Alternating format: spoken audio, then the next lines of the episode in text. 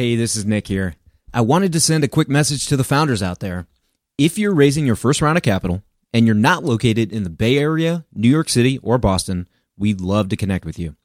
Newstack leads deals for founders that don't fit the standard Silicon Valley profile and are located in undercapitalized areas. If that describes you, or if you know a startup that fits that description, please send us an email. It's team at newstack.vc. Now here's a word from our partners. This episode of T F R is brought to you by Pacific Western Bank. Pacific Western is the leading provider of venture debt and banking services to startups, growth stage companies, and their investors. Go to pac west dot com to learn more. Welcome to the podcast about investing in startups, where existing investors can learn how to get the best deal possible, and those that have never before invested in startups can learn the keys to success from the venture experts. Your host is Nick Moran, and this is The Full Ratchet. Welcome to another release of Investor Stories. On this installment, the experts talk about their investment philosophy, how they evaluate early-stage startups, and how that may be unique from other venture investors. Here is the segment called Venture Investor Strategy. On today's special segment, we have Mark Peter Davis of Interplay Ventures. Mark, can you talk about your thesis and also how you evaluate early-stage startups for investment? And maybe mention aspects of your approach that may be unique from other venture investors? Yeah. So on the foundry side, it's a little different. We're looking for companies where we think we have an unfair competitive advantage given the platform we have at Interplay. We've founded ten companies that have built kind of the service layer platform for the venture community. So that out of that comes lots of opportunities to build and continue to add value. On the investing side, we're very uniquely agnostic.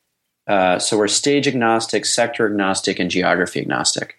I don't believe I can come up with every great idea that's ever going to be done and go find the company that's going to do that. I believe in sourcing wisdom of the crowds and letting the innovation flow in.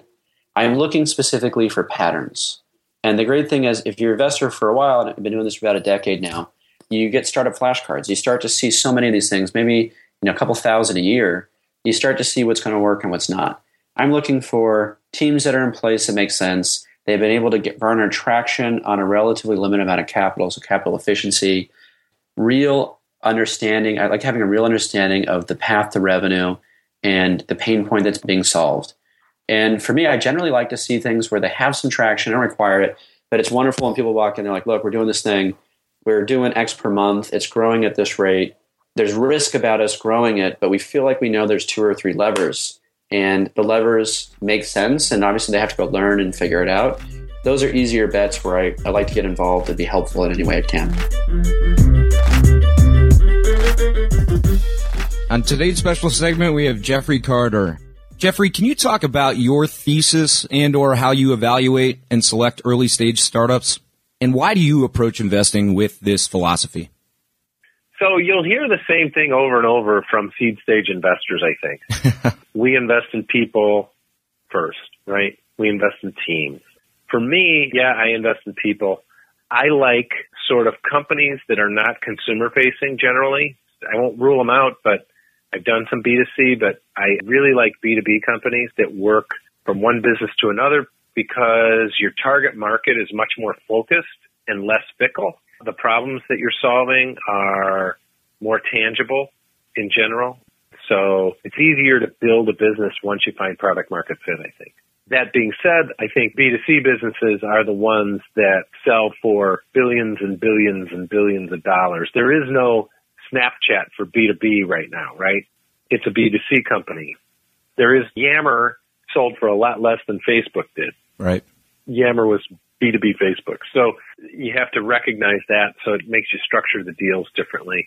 But getting back to like why I am the way I am, I was a floor trader at the Chicago Mercantile Exchange for twenty-five years. So I was belly to belly with people all the time, or belly to back, or belly to butt, or however you want to call it.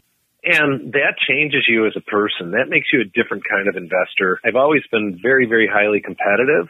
Being a floor trader really heightened that sense of competition. But at the same time, floor trading was a people business. It was a people business first before anything else. And being that it was a super highly charged, highly competitive environment with lots of emotion, and that it was a people business, you had to get along if you were going to be a part of any sort of big trade. Venture capital is very similar to that. It's highly competitive, but it's a people business. And so the characteristics that I developed over twenty-five years as a floor trader allow me to quickly ascertain if people are good people or bad people, first of all, and then over time figure out, in a short period of time, I'm not talking about years, figure out if they can execute or not. On the floor, you know, our saying was, your word is your bond.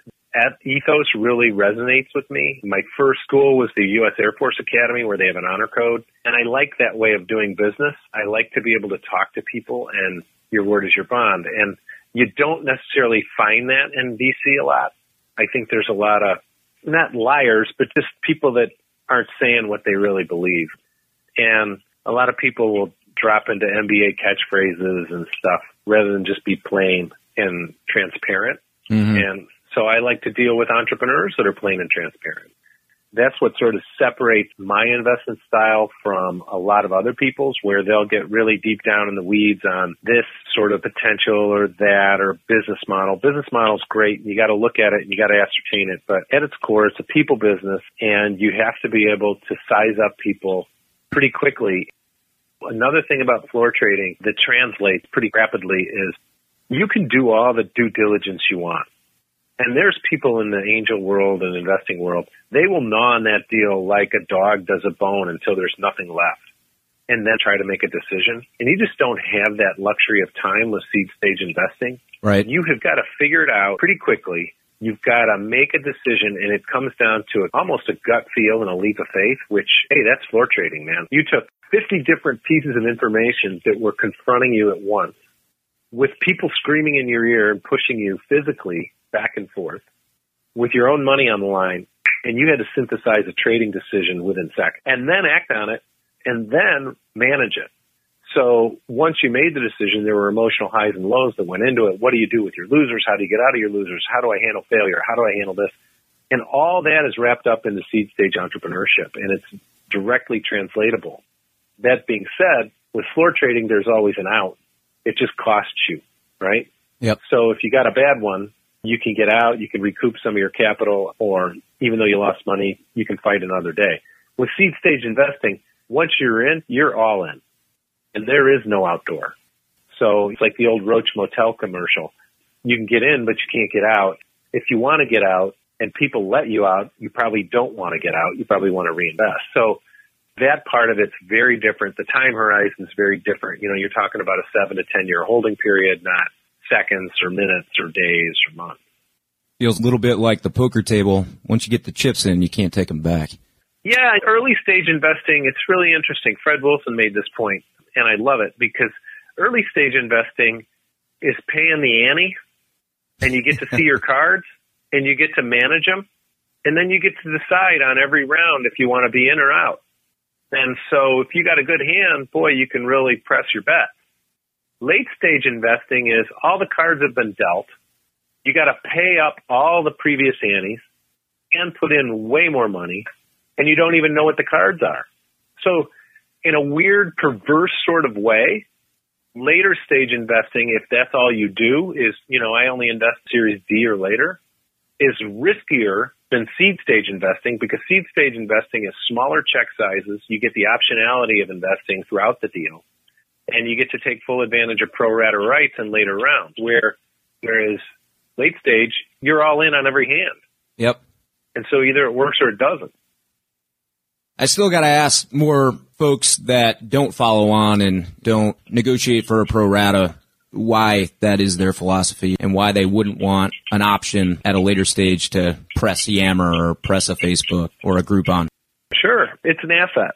Think of it that way. So on a balance sheet, you got assets and liabilities and shareholders' equity, and your pro rata rights for seed stage investors are, you could call it accounts receivable on the asset side of the balance sheet.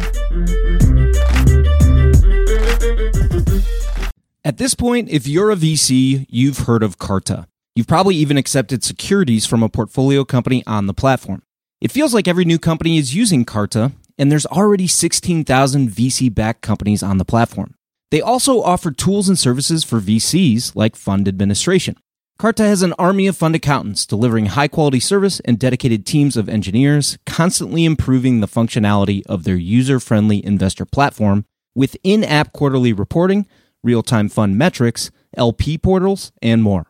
It's also easy to switch from an existing fund administrator or to augment your in-house team with their service. Learn more about their services at carta.com forward slash investors. And this episode of T F R is brought to you by Pacific Western Bank. Pacific Western specializes in providing financial services to startups, growth stage companies, and their investors, helping to navigate financial obstacles by providing access to funds and expertise. Pacific Western's customized products and team of venture banking specialists provides a banking experience designed specifically with startups and V Cs in mind. If you run a tech company or if you invest in tech companies, it's strongly advisable that you build a relationship with the folks at Pacific Western. Go to pac west dot com to learn more.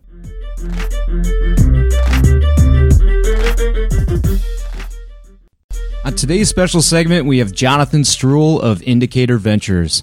Jonathan, can you talk about your thesis and how you evaluate startups for investment, and then maybe mention aspects of your approach that may be unique from other investors?